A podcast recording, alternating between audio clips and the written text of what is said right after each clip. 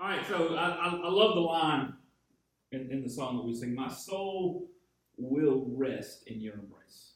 I, I mean, church, that, that that is what we are talking about today because we live in a society that, that needs that needs rest. Uh, we live in a society that lives at such a frantic pace, and it's all we ever know. And we need rest. And 1390, um, uh, how we view time as humans changed forever. All right, uh, the base 60 format, which means the whole 60 second, 60 minute, you know, uh, deal that we use to, to keep time. It's been around since 3000 BC. All right, the Mesopotamians, the Sumerians, those they're the ones that kind of came up with this old base 60 format, uh, 3000 BC. And then, almost 4,400 years later, the first numerical clock was invented, uh, and it was built on a church tower in Somerset, England. It's called the Wells Cathedral Clock. Now, clocks have already been around before this particular one came into existence, but they used just a bell system.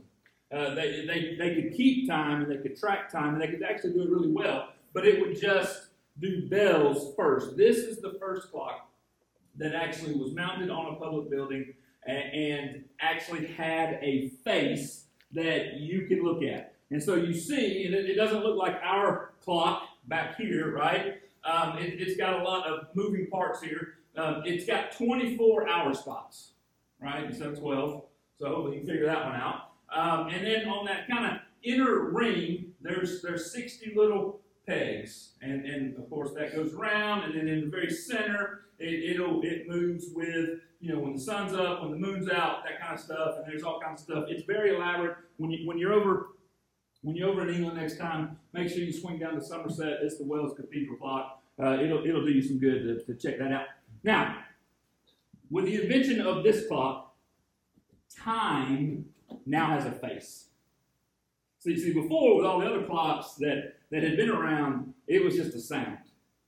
This right here, time now has a face. Where once humans scheduled their days with the rise of the sun and, and, and the rise of the moon, now we are more specific. Well, we meeting at 9 o'clock at Jack's in, on the first nine or the second nine? Which, which nine are we meeting? Schedules and appointments started to become an everyday occurrence that now have consequences. And here's the thing since 1390, this is just with life. The pace of life has only become more and more hurried. With advancements in technology like the light bulb, um, we can now be productive long past the sun setting. People used to have to quit working because the sun went down. With the invention of the telephone, we can now communicate with people from around the world at all hours of the day. And mankind has struggled with boundaries in managing our time.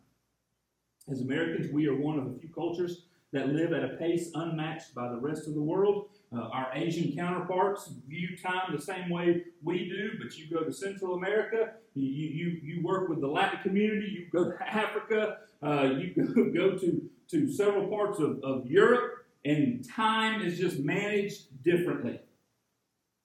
Time is valuable to us because we say that time is money. And the more we can cram into a minute, the more that we can cram into an hour, into a day, the more productive we are.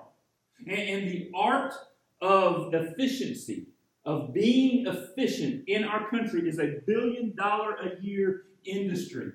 We are always seeking ways to be more efficient with our time so that we can get more done. And the reality is, we hurry to finish one task so we can get to another task.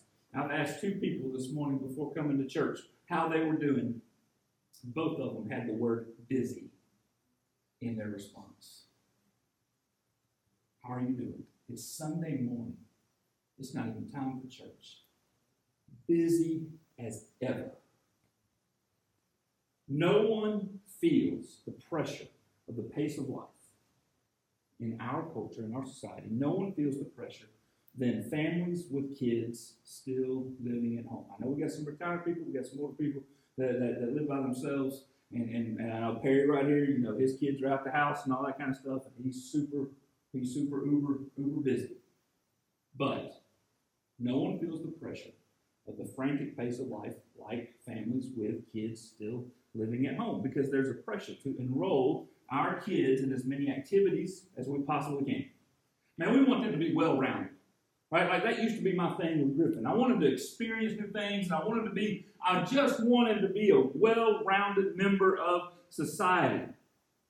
We want them to try new things. And, and I'm not anti new things, and I'm not anti extracurricular activities. I promise you I'm not. I'll confess something here in a few minutes. Our intentions when we get our kids into stuff are pure. But we cram our schedules full and we're doing two different things when we do this. One, we are setting a precedent for our children. A cycle begins and gets passed down from generation to the next. Because we raised our kids this way, having them to get involved and do this and do that and be involved here and here and here and here. We've now set a precedent for our children to raise their children the exact same way. And then the second thing that happens when we cram our schedules so full, we have more moments of chaos than we do peace. John Ortberg is a very popular author of many Christian books, and he was a longtime pastor at a church in California. And he was sitting, this was in the 90s, he was sitting with his mentor, Dallas Willard, who's my favorite, favorite author. Right, he's also, he was a professor of philosophy before he passed away. And having a conversation, Ortberg asked Willard, what do I need to do to become the me I want to be? I want you to think about that. Think about that question for your life. What do I need to do to become the me I want to be? Now, understand, at this point in Ortberg's life, he had already authored several books. All right, he'd already been on the New York Times bestseller list. He was on staff at the largest church in America at the time. He was nationally known speaker. He was a leadership guru. He was invited to all the mega church conferences. And this guy in his prime wants to know, and he asks his mentor, What do I need to do to become the me I want to be? Here's what Dallas Willard said to John Ortberg You must ruthlessly eliminate hurry from your life. There's nothing else. Hurry is the great enemy of spiritual life in our day. You must ruthlessly eliminate hurry from your life. Church, this advice was given almost 30 years ago. Long before we had our digital calendars in our hands.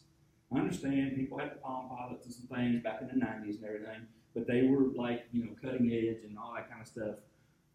Now we live connected to the world. And this was advice given to a man 30 years ago. I got to thinking about. Was this the way of Jesus? I mean, besides the advancements in technology and the modern comforts of our society today, does our pace of life match that of Jesus? Does your pace of life right now match Jesus' pace of life? So that's what we're doing right now, right? We're focusing on his actions more than we are his teachings. We're looking at how he did the things he did. And, and this is a, a, quote that we've had up every single week. If you want to experience the life of Jesus, which I hope you do, you have to adopt the lifestyle of Jesus. So we learn from Jesus by paying attention to how he did what he did. And when you look at his life, I just tell you right now, it seems as though Jesus was never in a hurry. But the cool thing, he was never late. Now, we can't all just up and quit life and start meandering through the countryside preaching and teaching. That's not the reality. However, we can learn some things from Jesus about the pace of life. And there's one story about Jesus that reveals this. So turn with me in your Bibles to John chapter 11. We're going to talk about this in your life groups this week. John chapter 11, starting in verse 1. I'm going to read it. It's a familiar story to most of us, I'm sure. Now, a certain man was ill, Lazarus of Bethany, the village of Mary and her sister Martha. It was Mary who anointed the Lord with ointment and wiped his feet with her hair, whose brother Lazarus was ill. So the sisters sent to him, saying, Lord, he whom you love is ill. And when Jesus heard it, he said, This illness does not lead to death. It is for the glory of God, so that the Son of God may be glorified through it. Now Jesus loved Martha and her sister and Lazarus. So when he heard that Lazarus was ill, he stayed two days longer in the place where he was. Then after this, he said to the disciples, Let us go to Judea again. The disciples said to him, Rabbi, the Jews were just now seeking to stone you, and you are going there again? Jesus answered, Are there not twelve hours in the day? If anyone walks in the day, he does not stumble, because he sees the light of this world. But if anyone walks in the night, he stumbles, because the light is not in him. After saying these things, he said to them, Our friend Lazarus has fallen asleep, but I go to awaken him. The disciples said to him, Lord, if he has fallen asleep, he will recover. Now Jesus had spoken of his death, but they thought that he meant taking rest in sleep. Then Jesus told them plainly, Lazarus has died. And for your sake I am glad that I was not there, so that you may believe. But let us go to him. So Thomas, called the twin, said to his fellow disciples, Let us also go, that we may die with him. Now, when Jesus came, he found that Lazarus had already been in the tomb four days. Bethany was near Jerusalem, about two miles off, and many of the Jews had come to Martha and Mary to console them concerning their brother. So when Martha heard that Jesus was coming, she went and met him, but Mary remained seated in the house. Martha said to Jesus, Lord, if you had been here, my brother would not have died. But even now, I know that whenever you, whatever you ask from God, God will give you. Jesus said to her, your brother will rise again. All right, so you you you you missing some details here, right? Like we don't we don't have everything. Jesus gets the message that Lazarus is ill.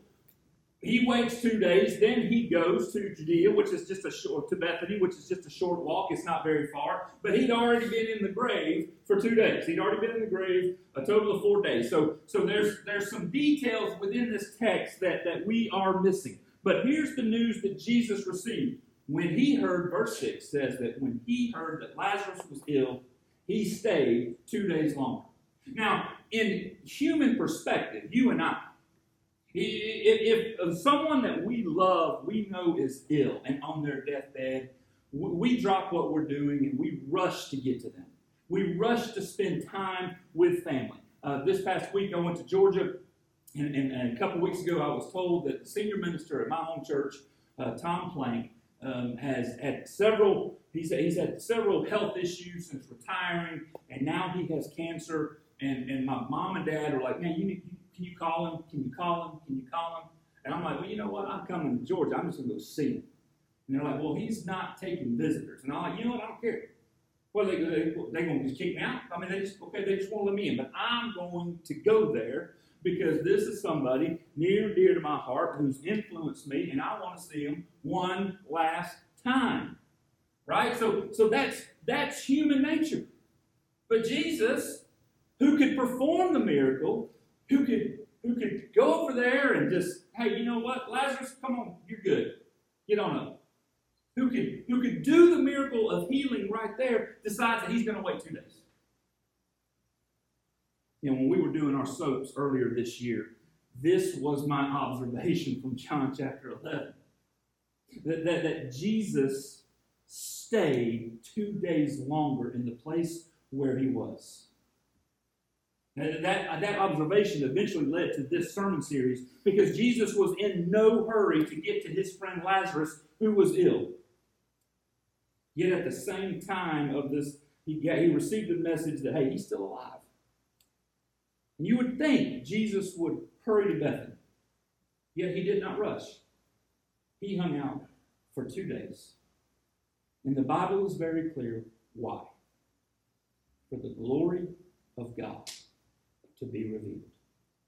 So that the Son of God may be glorified through it. And I wonder, I wonder how much glory of God we have missed because we live our lives at frantic paces. How many opportunities have we missed because we work 55, 60 hours a week? How, how have we hindered our relationship with God because we are so busy with so many things and we have to be in so many different places? How much of the glory of God have we missed because of the pace of life we choose to live? The cool thing about the giving challenge, and I certainly appreciate Miss Margaret sharing that with us today, every single person that, that did something with the giving challenge said it took time, it took prayer, and I was the recipient of the blessing as I gave away. It took time, it took prayer. And God's glory was revealed, even if in the tiniest moment of receiving the blessing. Michael Zigarelli from the Charleston Southern University School of Business, he conducted a survey, a study on the obstacles to growth for Christians. Interviewed over 20,000 Christians across the globe. Busyness was the major, was the top major distraction to spiritual life. And listen carefully to his hypothesis as I read it. It may be the case that one, Christians are assimilating to a culture of busyness, hurry, and overload, which leads to God becoming more marginalized in Christians' lives, which leads to a deteriorating relationship with God, which leads to Christians becoming even more vulnerable to adopting secular assumptions about how to live, which leads to more conformity to a culture of busyness, hurry, and overload, and the cycle begins again. 20,000 Christians interviewed. And they said the number one distraction to their spiritual life is busyness. And I quote Corrie ten Boom often. If the devil can't make you sin, he will make you busy. Because the reality is, both sin and busyness have the same effect. They cut off your connection to God, they cut off your connection to other people, they cut off connection to your own soul.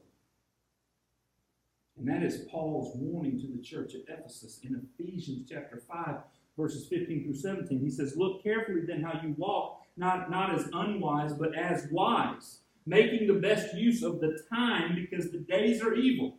Therefore, do not be foolish, but understand what the will of the Lord is. The church in Ephesus was in this modern, sophisticated city. Right? I mean, it was it was cutting edge for its day and age. They actually had found some indoor plumbing, not a bad thing. Right? Running water, not a bad thing. Okay? It, it, but for its time, it was a modern, sophisticated city. Life was different in the city than it was in rural areas for obvious reasons. And Paul's command to the Christians here is pay attention to how you walk, or pay attention to how you live. That's what he's saying here. Make sure that you live wisely, making the best use of the time. Why? because the days are evil. I mean, if the days were evil then, what, what are they now? And so, my prayer this week, church, for you has been right here that we will not be foolish, but we will understand what the will of the Lord is. Now, I shared this with a men's group yesterday. I know in a broad sense what the will of the Lord is for your life. It's not because I'm some super prophet. Okay? It's not because God's given me a revelation for your life. It's because I read the Bible. All right? And I know in a very broad sense of what the Lord expects of you. I know what the, I know what most of the will for your life already is. You want to know? You know. It's to take time to invest in other people, to make disciples who make disciples. Like followers of Jesus Christ, we're all commanded to be ministers of reconciliation, where we are restoring those who live in rebellion to God to God. We're restoring that relationship. Like that wasn't just to the church at Corinth, right? Like that wasn't just to the Christians who heard Paul, you know, Paul write that and then it being read to the congregation. That wasn't just to them. That is to you and I today because the Word of God is alive and active and it applies to us. And so we are ministers of reconciliation. Like you have that. The command that the disciples heard on the mountaintop to go make disciples and make disciples, that command didn't apply to just those within earshot of Jesus before he ascended into heaven. That command applies to our lives to this day. The biggest obstacle I get when it comes to making disciples and people being in a discipling relationship is I am too busy. It's the number one reason. And here's the thing love takes time. And the enemy of love is hurry, it's busyness. If I'm going to invest my life into others in the name of Jesus to make disciples, because that is what He's commanded you know, me to do, then I must be available to do it. I've got to be available to do it. I've got to have time in the day to make this a reality. And we talk about this in our DS1 trainings. Discipleship is not something we do, it's who we are. That's, it, that's, that's our identity. I'm a disciple maker of Jesus Christ. And here's the thing it starts in the home. It, it, it starts, my number one priority is the three other people who share my last name who, who live in the same house. That, that's, that's number one earthly priority. Right, it starts with my marriage first, and as husband, right, and then it feeds into children. I, I, I, my number one priority is Amanda first, and then my children. And if we are so busy and we're living hectic lives in the name of raising well rounded children, but we're not having serious conversations with our children about their faith, and we're teaching them, and we're not teaching them to grow in the Lord, then we're foolish. We're, we're, we're what Paul wrote don't be foolish. And, I, and Amanda's like, What are you doing? I said, I'm taking out my soapbox stuff because I'm getting on the soapbox. And she asked me that this morning. And do you know, I, I say this all the time. Well, when, when we go through the life group season, our life group structure is set up for us to meet on an average of three times per month. Three times per month.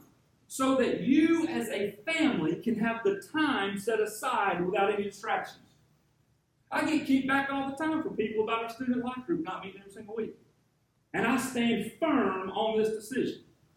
And then until the authority of whoever gets in my face and say, Michael, you must meet every single week, I'm not going to do it because I know that you as a family need undistracted time together. And you you may not take advantage of it, but I'll tell you this, I will not stand before the Lord one day and say, man, we kept such a busy schedule that we, we kept the families from being able to interact with one another. We, we want to partner with you, we want to come alongside you, and we want to help you Discipleship starts in the home.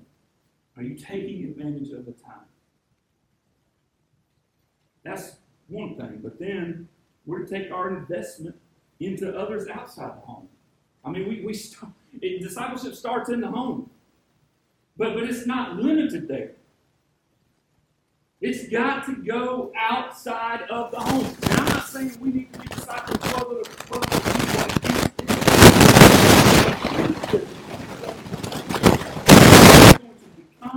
Like Jesus, then we must invest in other people. Because this is where we learn to love.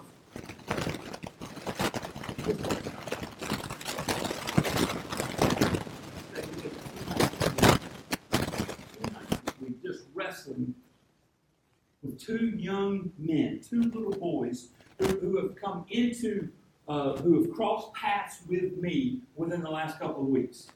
Neither one of them right now has a man in his life. And I'm figuring out how do we spend time. One of them was Mac last or Mason last week. The one that I told you a couple weeks ago I almost went to jail for. Right? I mean, you saw why last week. He's running around here, man. He's licking donuts. Y'all probably had a donut that he licked. I'll confess that right now. Sorry. All right. I mean, look here. He was he was wild. He was rambunctious, and he, and he is. And you want to know what? He does not have a man in his life. He doesn't. And I'm sitting there losing sleep over, man, how come? You know, what do we do? How, who, who can be, how can I fit this in to my life? Some, some family that I saw. I mean, the kid hit me at Walmart. That's how my attention got brought to him. All right? Playing in the toy section over there.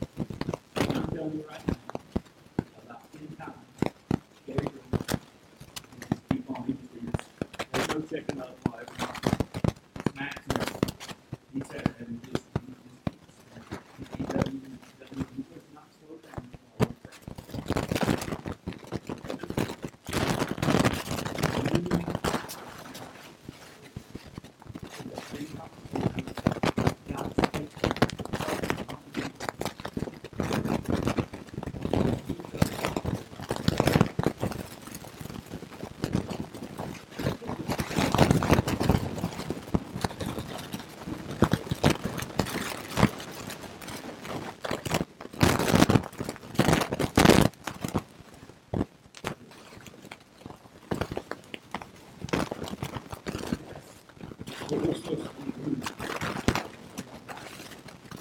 know that's time. Okay? He, he's still, to my knowledge, is not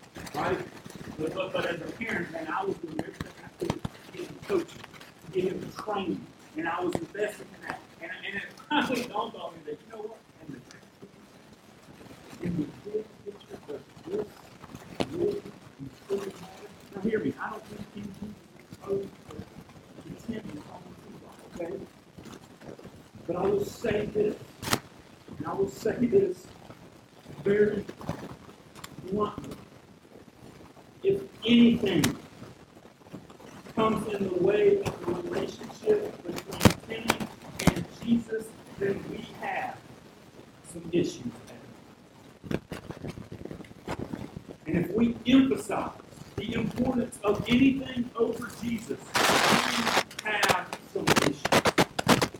And I know parents, man, you can teach your kid how to hit a baseball. You can teach them how to catch. You can teach them how to hit a softball. In my case, I could teach the perfect form for a basketball. I can do it right now.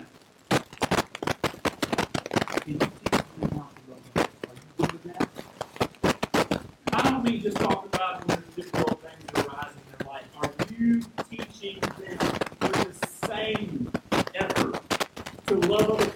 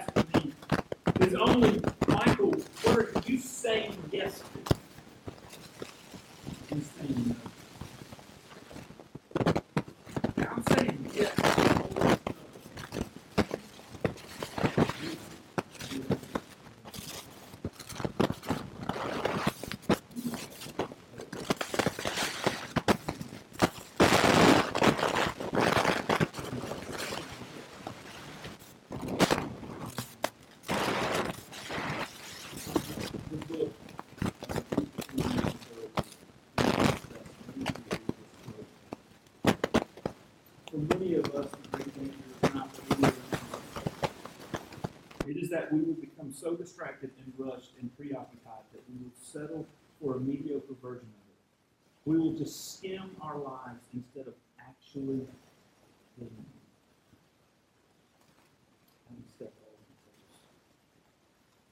Cultural pressure around us. Keep up with the. It's the pressure we face. We have to keep up with everybody else. Have we settled I didn't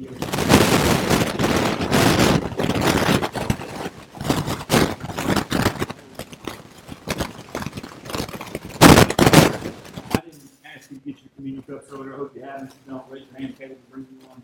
Um, but go ahead and get these out. I, I was thinking about this, and I actually changed this response two or three times this week. Um, remember to open the bread first. How, how do we respond to that? Because that's a lot, and, and and and I feel that you know I was a little more preachy, preachy, and stepping on toes and that kind of stuff, and it's certainly not my, my goal. My goal is for you to always hear from the Holy Spirit on things. So I was thinking through, there's basically two action steps, and they, they, they intertwine, they work together. I, I'm a practical guy. I, I, I like balance. I, I, I like a, a schedule. I, I, I, love my calendar. I love that Stella can put something in the calendar and it syncs to mine, and, I- and I know it. And, uh, you know, we, we joke all the time. We used to come back from life group. That was our thing. Talk about the calendar. When we're coming home from life group, talk about the calendar and, and what we got going on the next the next ten days. So how do we respond? I'm, I'm, I'm currently working through this, and we're going to have the conversation as a family. I need to identify my values. Like, like really and truly, like, like what are the most important things that I need to be doing this week? Now, I encourage you to pray about it too for your life. And, and, and here's what I found like, I don't want my values to be my values centered on me. You know, this series, we are essentially focusing on Jesus' values. Being in God's presence was his number one value. We'll talk about that next week. Next week's going to be fun. Being in God's presence was Jesus' number one value. Being in relationship with other people was second.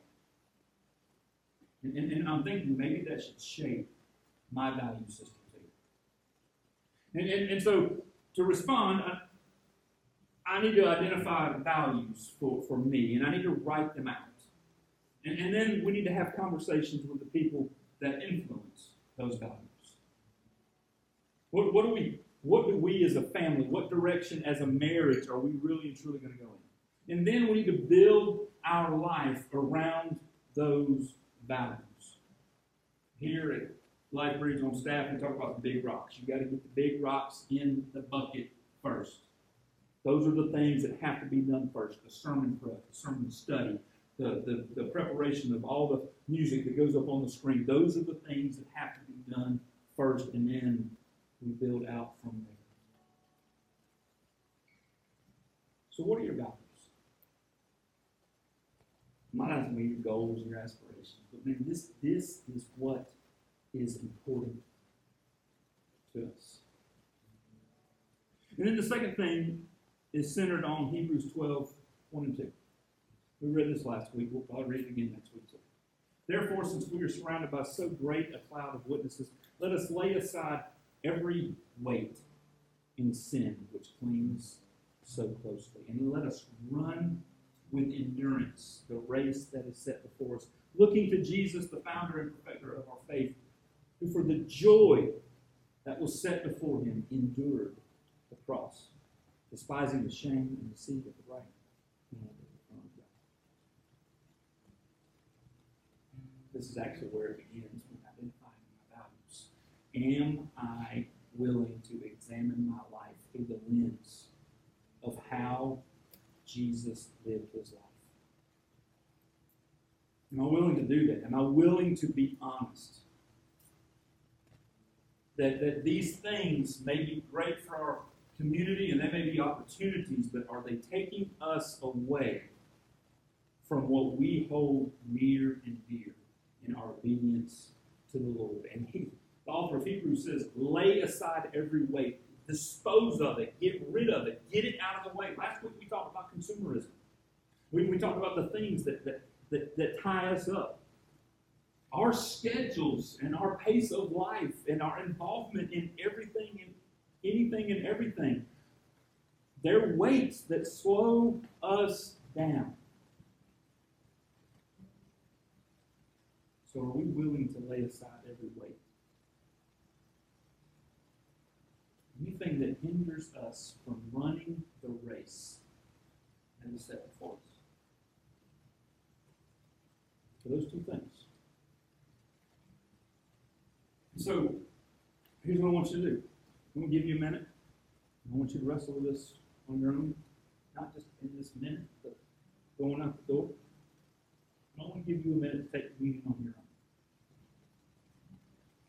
As you take communion, are, are you willing to make the commitment of examining your life? To see if there's anything that we need to get rid of.